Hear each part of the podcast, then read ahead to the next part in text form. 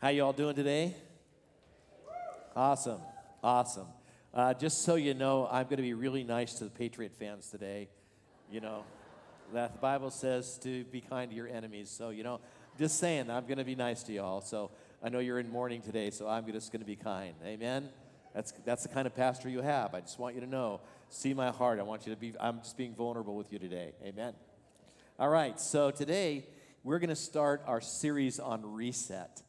And uh, I want to start by talking to you about why I'm doing reset. So, you know, I, I'm on Facebook, I'm on social media, all, you know, probably five or six channels of social media. And uh, I see a lot of things that people post. And uh, I'm just going to, I'm not trying to be offensive to anybody. I'm just going to speak the truth. But I see a lot of things in the new year going, this is going to be the best year of my life. You see those kind of posts all the time. 2020 is going to be, a, you know, uh, I, am going to conquer the decade, and uh, I see all those things, and I and I ask the question, really? Maybe it's going to be the most painful year of your life. Maybe I don't know. Maybe it's going to be the best year of your life. I hope it is. But the truth is, is that the only thing that we can actually control in our lives, and this is something we can control, and that is how we are going to grow. That's what's I, that is what I'm in control of. So instead of saying, you know, this is going to be the best decade of my life, you know, truthfully, in my life, uh, I've got a brother who, my, my only brother, who is going to probably go be with the Lord perhaps this next year because he has pancreatic cancer. And uh, so it may not, that's not going to be, a, you know, it's a, it's a happy time for him because he's going to be with Jesus and he's going to get his mansion before me and all that stuff. And, you know, and he and I have been arguing a little bit about that. But uh, it's going to be sad because you know, he's my only brother. And, and so 2020 may not be, 2020 may not be the most celebratory year that I have along the way. And so what I want to do is I want to take control of what I can actually control. And what I can control is how I respond to the things that happen to me and how I can take those as opportunities to allow the Spirit of God to teach me and to grow and to and just to allow him to do his work in my life. And because the ultimate goal is not to be happy the ultimate goal is to be like jesus. That's the ultimate goal. The ultimate goal is truly honestly to be like jesus christ. That's the father's will for your life. Is for you to respond in such a way that uh, you become in, every, in your actions in your love in your in your motivations in your in your sincerity and all those kinds of things god wants from you god's working in your life to present you as the bride of christ. And he wants you to be without spot and wrinkle and to do that you and i have to grow. God doesn't expect perfection out of our lives. What god expects from our lives is progress. So that's what i hope that you see and uh, as you approach 2020 and as we think about reset, what I want to do is kind of give you the platform to reset some things in your life that will give you the opportunity to grow in grace and knowledge of Jesus. That's my hope and prayer for you. Does that make sense? Y'all in? Awesome. I'm, I'm glad you are because that's where we're going. So, today, we, what I thought we would do is we're going to do kind of a different service. We rarely do communion in our weekend services, but once or twice, maybe three times at the most, during the course of the year, we do communion. And the reason we don't do communion often in our weekend services is, is because uh, it is a believer ceremony. It is, it, is, it is geared towards believers. You, the prerequisite to taking communion is that you have to be a believer. You don't take communion so that you can become a believer. You are a believer, and therefore you partake of communion. So, because on any given Sunday, because of the kind of church we are, and because how inviting we are to outsiders of the faith, we want them all to be with us. We want them, we encourage them to be with us. There, on any given Sunday, there's 20 or 30% of our crowd that hasn't crossed that line of faith yet. So we don't want to put them in a really awkward situation of communion. So we don't do it often. But today we're going to do it, and we're going to slow it down a bit, and we're going to make sure that you all understand what you're doing and and uh, maybe even facilitate a little healing along the way, maybe a little growth along the way as you think about what communion is. So, having said that, let me just describe for you why we partake of communion, what, what the purpose of it is. Jesus, in the night that he was crucified, the night before he was crucified, the night he was betrayed, took his disciples apart and partook of the Passover supper. That was an annual memorial feast that Israel had been given so that they could celebrate how God had delivered them from captivity. And so they, Jesus takes his 12 disciples into this upper room, this segregated, separated place. He didn't do it in the open square. He didn't do it in the crowds. He didn't do it any, in any of those places, but he took just the 12. And he took them to this upper room and he partook of this feast, which, you know, there was lots of things to this feast, but the most important thing that he did that night is he took two elements of the Passover supper, the Passover meal. One was a piece of bread, of unleavened bread, and the other one was a cup of wine. And he transformed them into a new celebration, a new way of thinking, a new covenant. And so we're going to just talk about those elements for just a minute, and then we're going to pass them in just a few minutes, not quite, but uh, just hang in there for just a second. So, so let me just explain to you uh, these two elements. The first element was unleavened bread. Leaven represented sin. And so this was unleavened bread. This represented the body, the physical body of Jesus, which was without sin. And it, it, represented his incarnation, the fact that he emptied himself of the right to be regarded as God, took upon the form of a human being in, a simp- in the simplest way that he could, born in a very simple village, chose simple people to facilitate this. Mary, his mother, was one of them. And Joseph, who was the not the physical father, but going to be the father of Jesus as he was being raised, um, took those elements and and the miraculous result was that Jesus was born as we celebrated this Christmas, this this virgin birth, this amazing virgin birth. And Jesus then grew in stature and wisdom, took upon all the things that you, all the temptations that you and I face, and all without sin. Jesus never once sinned. That's why it is unleavened bread, because it represents his sinless sacrifice of separating himself from the Father, becoming a man, and living among us so that we could see the invisible God. That's the bread. And then he takes, there were four cups that were passed around in the Passover meal, four cups of wine. And uh, one of those cups was called the cup of redemption. He takes the cup of redemption and he said, This is my blood. He didn't physically mean this is, this is physically my blood. He, this was all pictorial. He said, This represents something. And as often as you do it, this is what it represents. So the blood or the, or the wine represents the blood that Jesus was about to shed. And so these two pictures he gave, gave for us. And the, the purpose of all that was that, let's just face it, you and I are very forgetful people, first of all, right? Come on now. You and I have a propensity to move in life and just forget about God. I mean, oftentimes in the course of our day, we'll get up and with all the best intentions in the world, we'll think about God maybe early in the morning, and then and then the very next time we think about God is when we put our head on our pillow and and, and we, we begin thinking, wow, that was quite a day. Maybe I should have invited God into that. So we're forgetful people, right? And we're very we're people that lack focus. We get we're easily distracted. You know, I'll be preaching along and a cell phone will ring and I just have to answer it. You know what I mean? Just have to respond to it. I mean, I, I just I'm so easily distracted, and that's such a such a picture of how you and I function in life. We get so easily off course, even though we have the best intentions in life. And so Jesus, the night that he was betrayed, the night before his crucifixion, took this simple time apart from all the crowds, and he said, As often as you do this, what I want you to do is I want you to do this in remembrance of me. That's, my friend, the reason that we partake of communion in our life. That's the reason that we celebrate it. It's a celebration.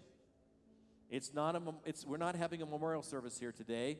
We're having a celebration of the, of the life and death and resurrection of Jesus our King.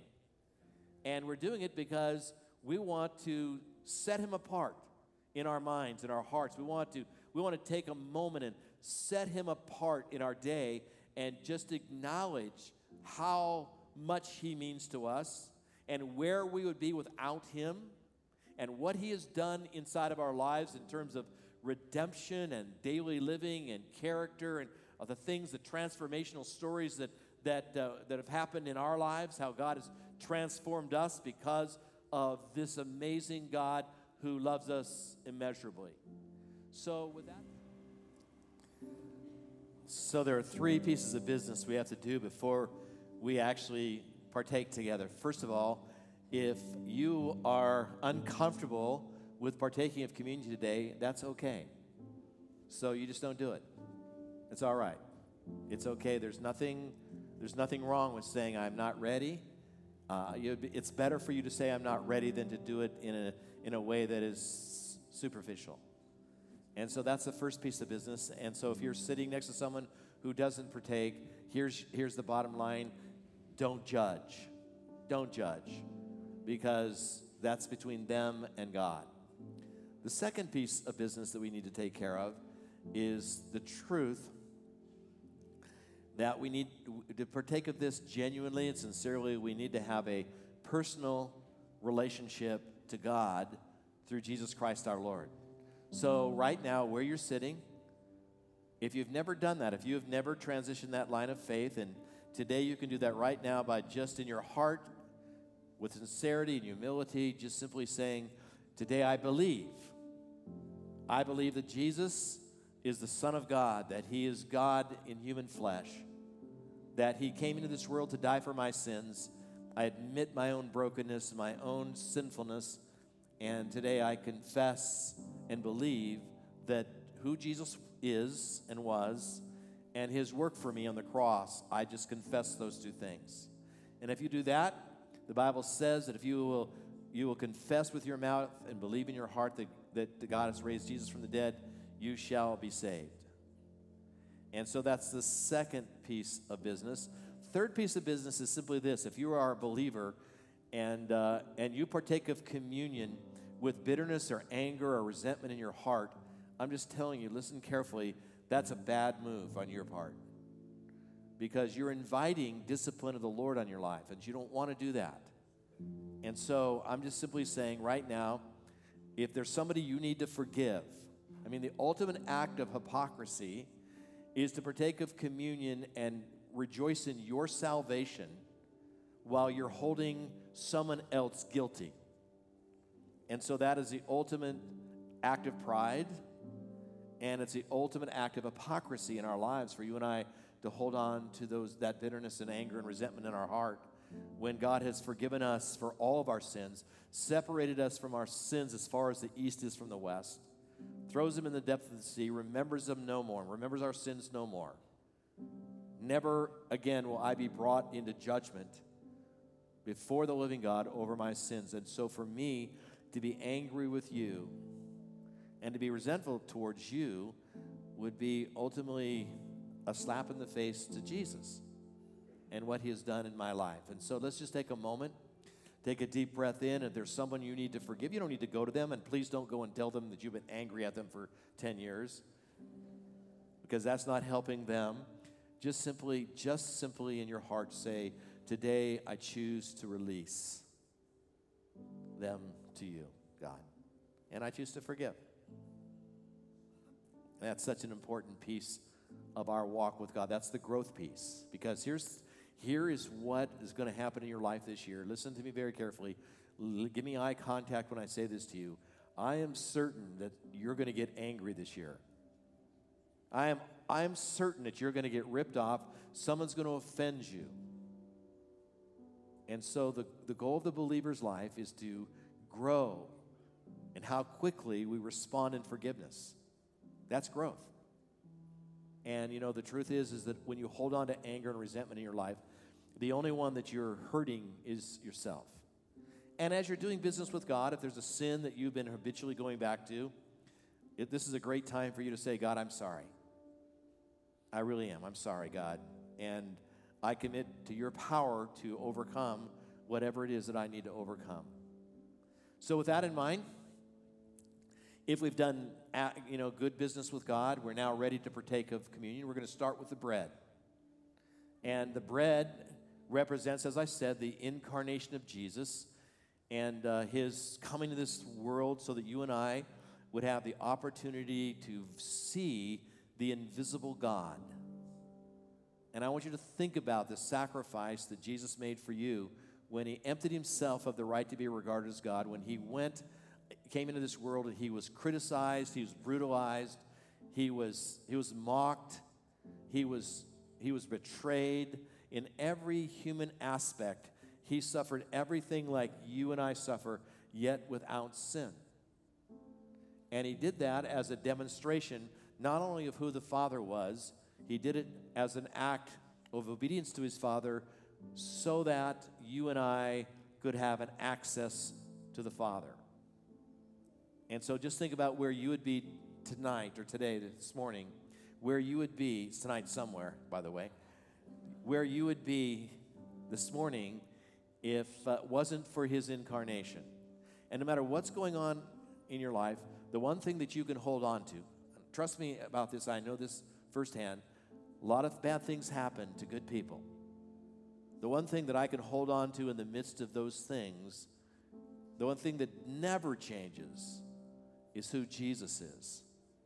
That never changes. That's my anchor. And so today, as we partake of this bread, let me just pray and then we'll eat it together. Uh, let's just remember He's the anchor of our soul. Father, thank you for your, your gift of your Son. And Lord Jesus, we want to say thank you. We want to do this in remembrance of what you've done for us. And Lord, we just could never be thankful enough. We have gratitude in our heart. And I pray these things in Jesus' name. Amen. So let's partake together.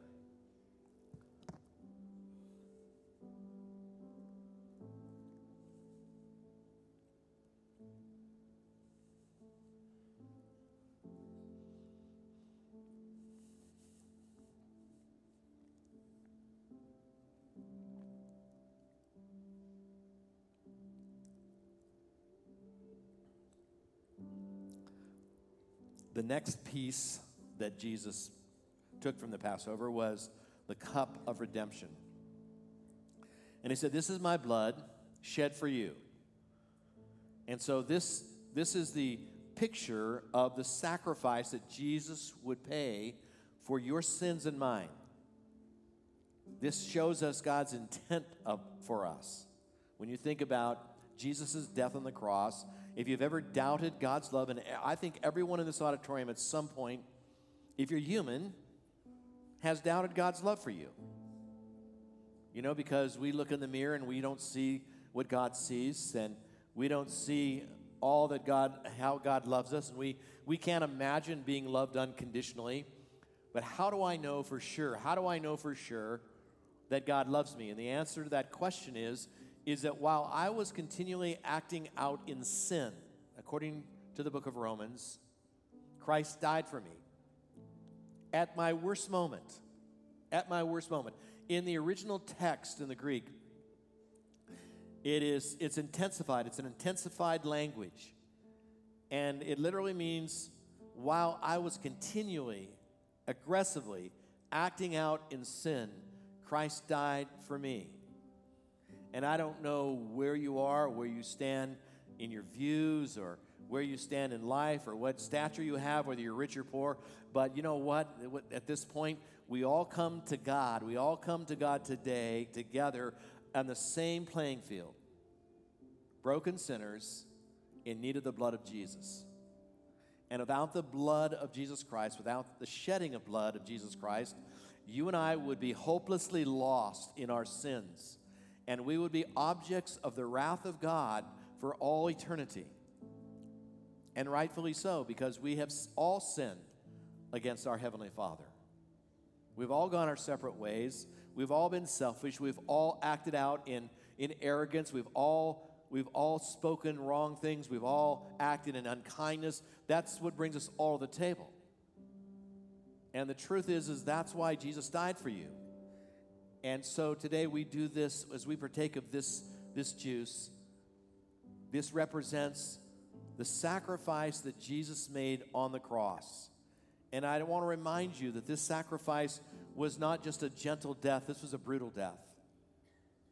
If you want to know God's intent towards you, you just look at the cross and you see the suffering of the cross. You see the hours spent in agony. You see, you see the separation between the Father and the Son, where Jesus cries out from the, the cross, My God, my God, why have you forsaken me? When you see all of that, when you see all of that, then you know the depth of your own sin and the depth of your own redemption. And so we do this to celebrate our redemption, not in arrogance, not in pride, but in humility. We, we come before God and say, I do this to remember who Jesus is and was and is to come. And we, as we partake of this, there's another time we're going to do it. At least one more time. And that is when we sit down with Jesus in, his, in our Father's kingdom. And we will partake of that, this amazing element together in the presence of Jesus Christ. And that is going to be something we look forward to and long for. No matter what you're going through right now, this is what I want you to hear me say. No matter what kind of pain 2020 will bring you, whatever suffering you go through, whatever circumstances you go through, here's what I know for sure it's all temporary. It is all temporary.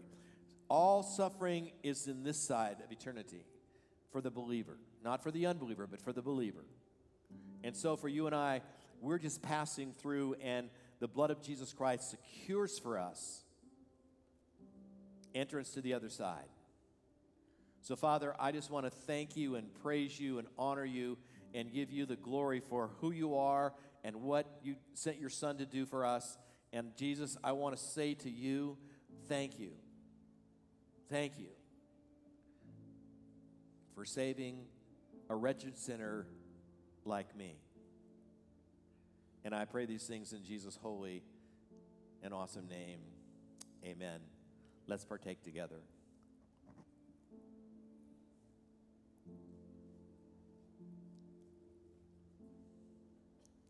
And as as you just think about what you've just done and you think about what Christ has done for you, I just want to remind you again that today is a great day to reset.